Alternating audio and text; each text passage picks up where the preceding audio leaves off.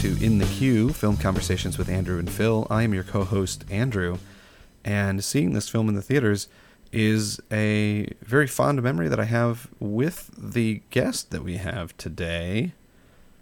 We saw this together when I was out in theaters in 2006. Is that that's right, right, Aaron? Yeah. Uh, when it first was released. So we we both experienced Word. for the first time together. So this is a really appropriate movie for you two to talk about today. It is indeed. Um, this is Phil, your other co-host, and I saw the film for the first time for the purposes of this episode. And one thing that struck me, among others, is I wondered if David Fincher has seen this movie because I feel like there are definitely some similarities between some of his works and the general kind of feel and and twists and turns of this story. Ah, are you thinking specifically about Gone Girl? Uh, also, a little bit of the Girl with the Dragon Tattoo. Girl with the Dragon Tattoo. Yeah, sure, sure.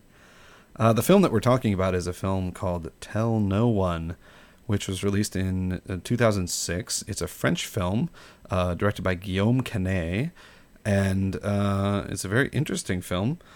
Uh, but before we talk about it, uh, well, I guess Aaron, say hi again to everybody. Uh, you were just on the show just recently, but uh, mm. due to technical difficulties, we, we kept you from actually having a, an episode released. So we decided that we would do kind of a double header with you. So say yeah, hi. What's, what's going on? so, so, much enthusiasm. Man. Yeah, you can see that you're glad to be on the show. Uh, so the film is Tell No One, but before we talk about it, I want to tell you how to find us on the web. You can go to our uh, website, which is www.in-the-q, that's the letter q.com. There you can find everything um, that we post, as well as uh, a comment section where you can leave us comments or suggestions of films that you would like to have us talk about, and then we can have you on the show. You can do that same thing at our Facebook page uh, by searching for In the Queue, Q U E U E film conversations with Andrew and Phil on Facebook. You can like that page and uh, get everything in your news feed. Additionally, you can find us on Twitter at, at ITQ Podcast. That's our Twitter handle. And lastly, you can find us by searching iTunes or any of the podcast aggregating apps uh, to find uh, our podcast in the queue, Q U E U E, Film Conversations with Andrew and Phil. Do it. That's all I can say. Do it to it get er done, as a famous comedian is wont to say. so the film uh, that we are watching today, or that we watched for today's episode, is, as I said, Tell No One, a film by Guillaume Canet, and uh, it is a French film, but it is based off of an American potboiler by Harlan Coben. Uh, mm. The book goes by the same name as the film.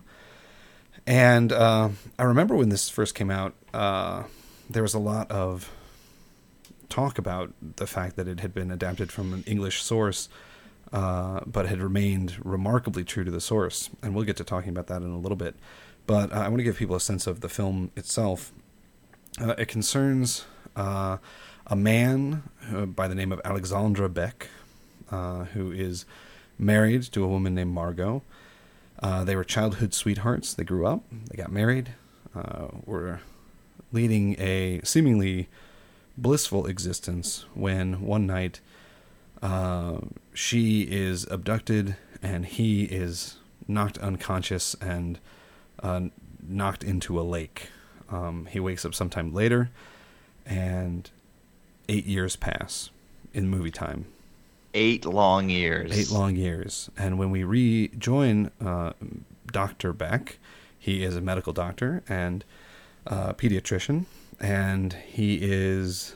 Uh, he has been living these eight long years without his wife, and he doesn't. Mm-hmm. He, he wasn't able to find out what happened to her.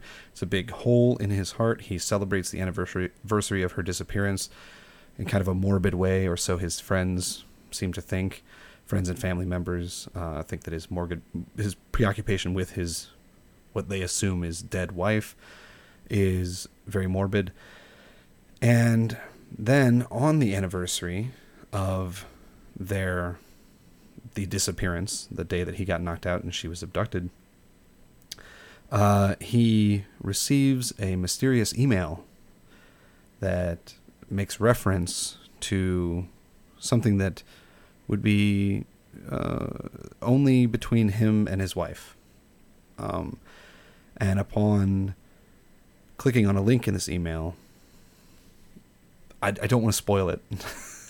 Yeah, don't But say too much. I won't say too much. I will tell no one. And the essentially going into this email starts a chain of events that make him believe that his wife may still be alive.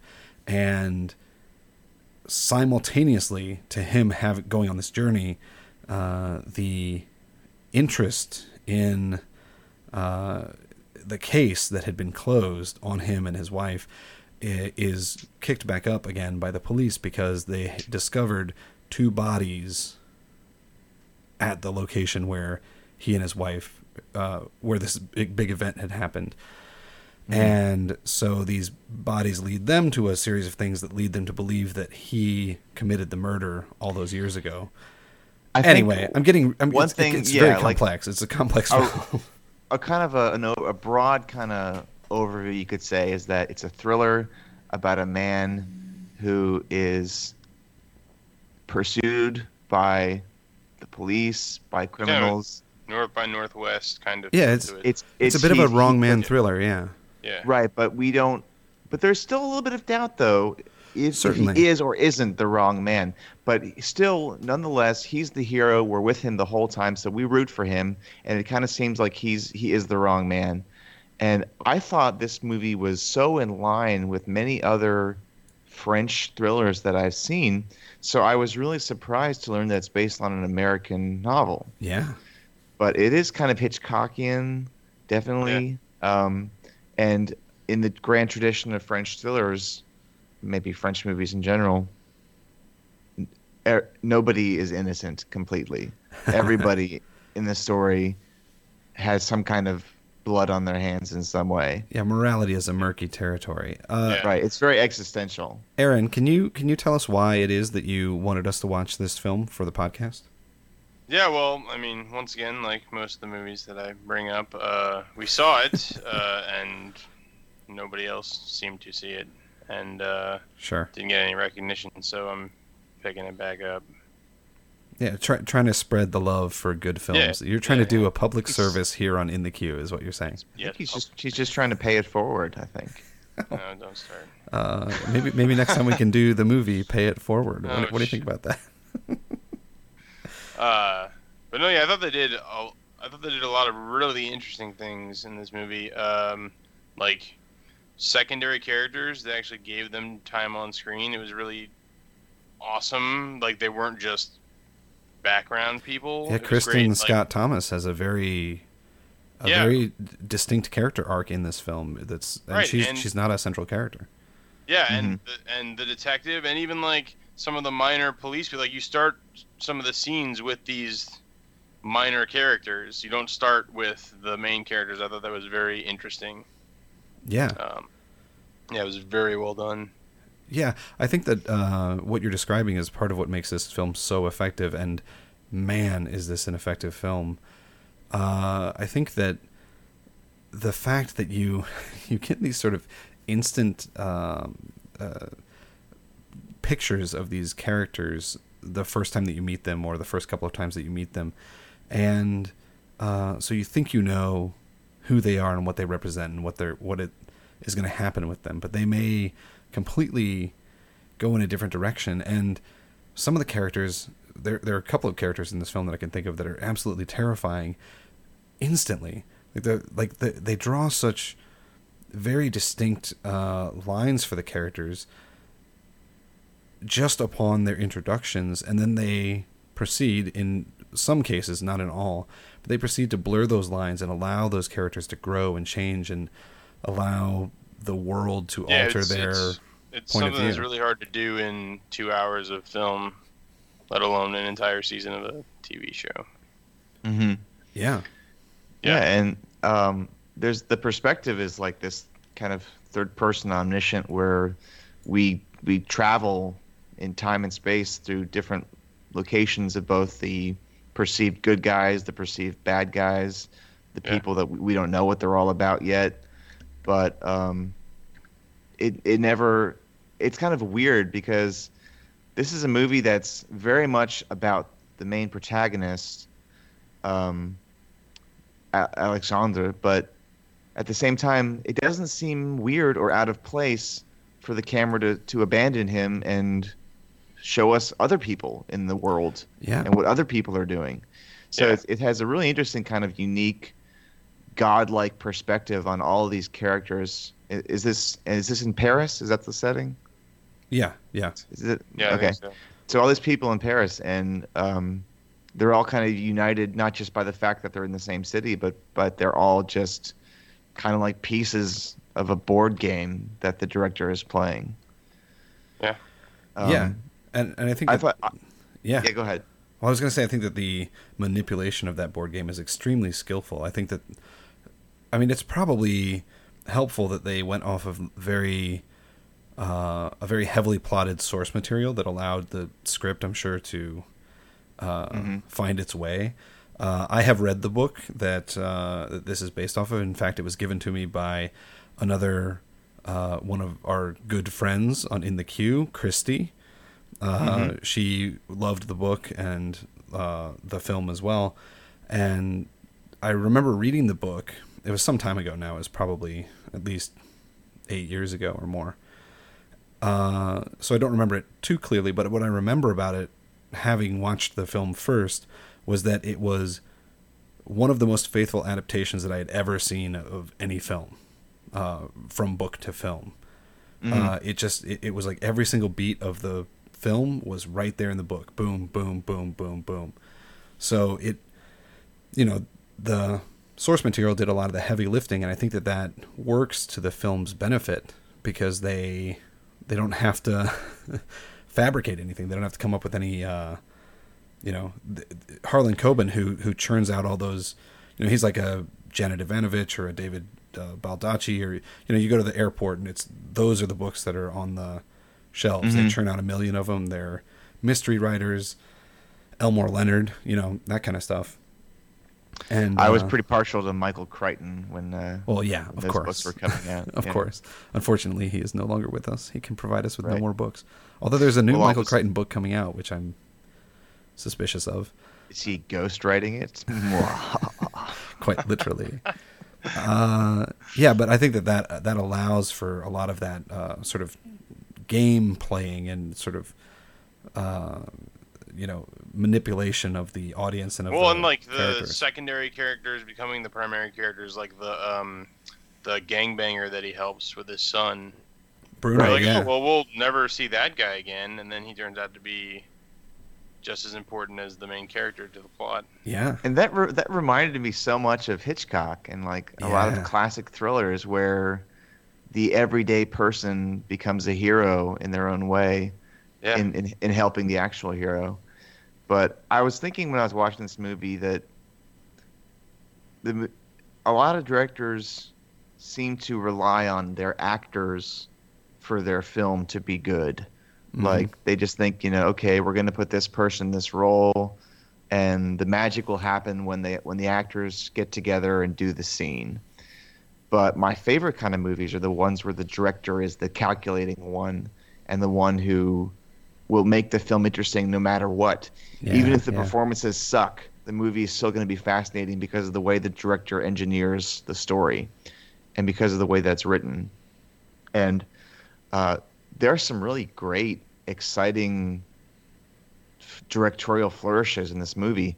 There's an amazing, like, there's a jaw dropping scene where Alexandre is running through busy traffic, yes. Yeah. and it's like And you can tell clearly it's it's it's in real time. They're not. it's not CGI. Yeah, it's fantastic. and there's an there's an amazing car crash that's just like really I mean I don't I've seen a lot of movies but it was breathtaking yeah, and um, the only the only complaint that I would lodge about this story is that the film did not for a thriller it didn't really thrill me until a good 40 or 45 minutes into the story there's a lot of kind of build and character and it, I felt like they were almost trying to shy away from making it exciting. But Huh. it does deliver I- excitement later, see- though. Uh, to that point, the music in the film I thought was really well done in that it, it wasn't normal thriller music most of the time. It was actually kind of more of a like a melancholy Yeah, yeah. soundtrack. Like yeah, it was it was You mean like yeah, this it- the songs, like this? Like yeah, the U2 yeah, and yeah. And even Buckley? and there's also some instrumental stuff in there that's even when he's running away, it's it's it's yeah, I don't know, like trying to make us feel something different than we normally would in a thriller. Yeah, I mean, I think that I mean you mentioned that U2 song. Uh, it plays with or without you at a at a crucial moment of discovery in the film. That is, I, is one of my favorite scenes in the film. I think it's just such a wonderful. There's such a wonderful build to it that uh, is satisfying. It pays off, you know, uh, and and it really. It's not you know, it, it doesn't have that like you know, it doesn't have this driving score that's telling you how to feel about it. It more underscores the not only does it further the the plot by allowing you into sort of a shared uh, experience of the main character, but it allows you to understand his relationship to his wife better. It allows you to understand uh, the depth of their characters better. I, I think it's just like a it's a brilliant uh, flourish. the the flourishes that really worked for me uh, up until uh, this, this this is not really giving away too much, but there's a there's a pivot in the film when Alexandre has to really run for his life, and he Yeah. realizes that he is he's in trouble, and that's when things really kicked in for me. But before then, the parts that I really did kind of get the most out of were musical, as you mentioned, Aaron, because it seems like the director he sprang to life when he was directing a scene that had uh, a song that kind of accompanied it, uh, whether it was a montage uh, or whether it was just a, a very kind of long, fluid camera movement that the music fit really nicely with. Yeah. Um, those kind of really cinematic and really calculated moments kind of really thrilled me. There's one in particular amazing uh, shot that I was like, wow, this this director is so inventive and he's so calculating and he's so creative with his camera. I was missing more of this. Is it's a it's a recollection of the actual cremation of the um, the, Yeah, the yeah. coffin where his wife is is in, and the camera actually like uh, it moves in towards the open I don't know what you call those things, the the crematorium, and the camera moves towards it, and then there's a later shot where the camera's actually inside, and it's moving deeper and deeper into it, and it moves past these flames that are flickering right by the lens, and then the door shuts, and we're actually in there with the body, and I was like, oh, I really feel so kind of jazzed up by this, you know, this direction, and a lot of the film is, and I'm not saying it's a fault. I'm just saying it it sets you up for a different kind of a story where you're building the characters, you're building the the relationships, you're building the melancholy of the main dude and the people around him, and then it doesn't really kind of get into high gear until almost nearly halfway through, and I, I mean, I would think yeah. I would think maybe it's uh like um, similar to the Exorcism of Emily Rose, where Yeah, yeah, people people go in and being like, "This is supposed to be a horror movie," and it turns out not to be the standard thing, and so people get disappointed with that. I think this was meant to be a human story firstly, and then a thriller second. mhm. yeah, and and I think that uh, I think that the thrill part of it w- only works as well as it does because of the groundwork that is laid early in the film. I think that the emotional sort of sucker punches that this movie pulls, and I think that there are a number of them. I think that they only work because you have all of this build at the beginning. Uh, I mean, the truth is that the inciting incident of the film happens what maybe three minutes in something like that so there's some excitement right off the bat and then I think that the length of time where it seems like nothing's really going on is drawn out for at least some period of time because I think that it allows you to settle into the headspace of the main character and kind of where he's at. Uh, yeah, I mean, like, what do you think about this compared to like Caché? Oh, I was actually, A I was actually, slower. I was comparing it to Caché as I was watching it, and I was actually feeling that Caché had more, more of what I wanted from from this film. Um, that's interesting. I mean, maybe I'm only remembering all of the exciting parts of Caché because it's been a while, but I was thinking like, It's it's it's it's definitely slower than this movie. I was going to say, Caché only has one moment of action in it at all. When it's And it's a big moment of action. Well, I, you know, you, you don't necessarily have to have you know bloody violence to constitute being thrilled. Sure, Um, sure. But I, I think that yeah, Caché had like an overall sense of threat and menace and dread that um, it kind of hangs over everything, uh, starting from very early on in the film because you're not sure. starting from the first what you're shot getting. of the film. yeah. Yeah, and and with uh, I mean with with Tell No One, um, it it didn't have that same kind of sense of urgency I felt for for a long time. But this is just my personal preference. It's not even Sure. something that I'm going to fight to the death about because I still think it's a good film. And when you get to the very end of Tell No One, I feel like you really earned that ending based on the way that it's been built up, and it does kind of it does definitely come together. Well, and that final scene is so well directed. hmm yeah, It's insane. But the one thing that this movie did, it kind of charmed me because I, I remember what it was like to, you know, walk down the street and not have immediate and complete access to the internet at all times with my phone. yeah, and yeah. you know, because this movie is like sh- uh, shot in 2006, but I guess you know, in, in some parts of Europe, um, even then they're not quite as caught up with us in terms of technology. well, there's a very 2006, suspenseful the scene. iPhone hadn't even been released. Yeah, I guess you're right.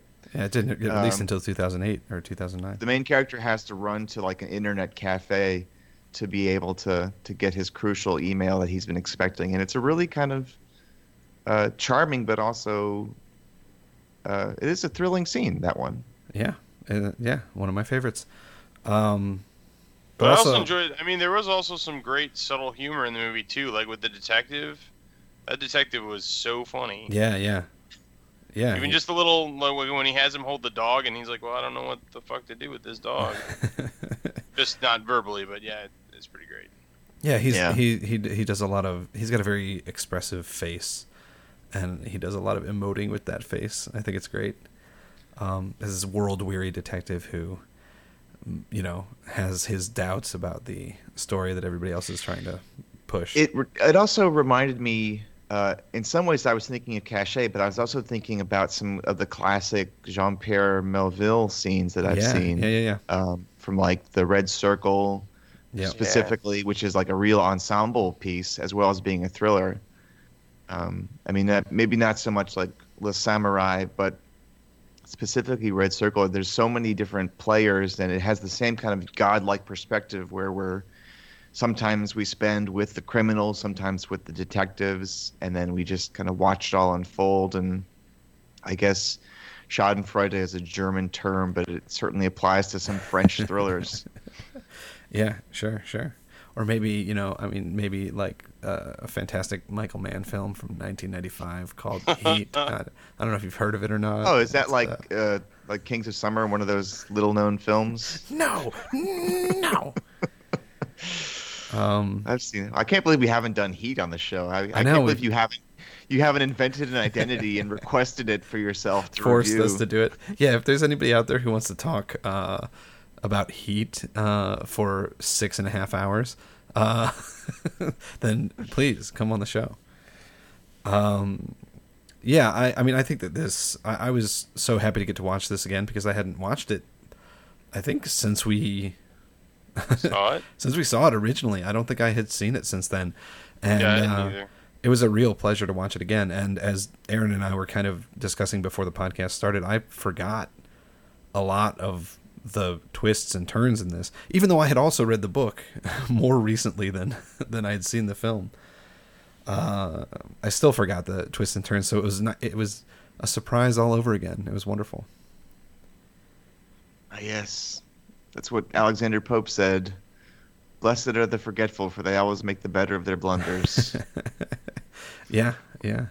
Uh, or one of the quotes that I put on my senior page, which was, uh, "Those who are proud of an orderly desk will never know the joy of finding something that they thought was irretrievably lost." Was that your only senior quote? No, no. I I I did a full page of text. There were like a hundred of them. Oh, we only got like a couple of lines. Yeah, yeah. No, we got we got a full page. Damn. Yeah, man. That's pretty good. Well, you know, that's how we roll. That's how they do it in St. Louis, apparently. That's right. Wow. That's right. Uh, so yeah, Aaron, thank you so much for bringing this uh, to the podcast. Um, I'm also happy that we could do this because uh, I too want more people to see this film because I think it's a great film. It's easily accessible on Netflix right now. You can watch it Mhm. this moment in high definition, uh, and it's wonderful. I mean, it's it's a really. Uh, I mean, if you enjoy the twists and the turns and the sort of intrigue of some classic Hitchcock films, or like we said, a lot of these great French thrillers, or even American crime thrillers, like uh, the recent David Fincher movies. Um, Mhm. This is the movie for you because it's it's got all of that and more. It's really it's really I, I love it. I think it's great. Concur. I also liked it a lot too. Um, you know, Minus just the if- one caveat that you were bringing up. If if three people all agree completely that the movie's great, it doesn't make for as good listening. I feel. sure, sure. Um, but uh, yeah, I think that I think that you get the thumbs up from us, uh, even even with those caveats. Is that right, Phil? I give it a thumbs up. I think just um, you know it is kind of a long film. It's a little bit over two hours. I think like um, you know some patience, and a, a lot of you know people don't like watching foreign films because of the subtitles. So I think that it's the kind of film that does kind of merit you to pay attention to and catch all the connections, and then you'll be rewarded. Do Um, those people listen to this podcast? People who don't. Hey, man, nobody listens Can't to this podcast. we're always Do we trying to grow our audience. um, yeah. So so thanks, Aaron, uh, for bringing this back to the podcast. Uh, it was a joy to talk with you about Tell No One. Uh, yeah, just a great great fun film. Uh, I hope that you will all join us uh, for our next film, uh, which is yet to be decided upon, but we will be letting you know soon enough. Keep an eye on our various different sites that we mentioned earlier, and and we'll catch you next time.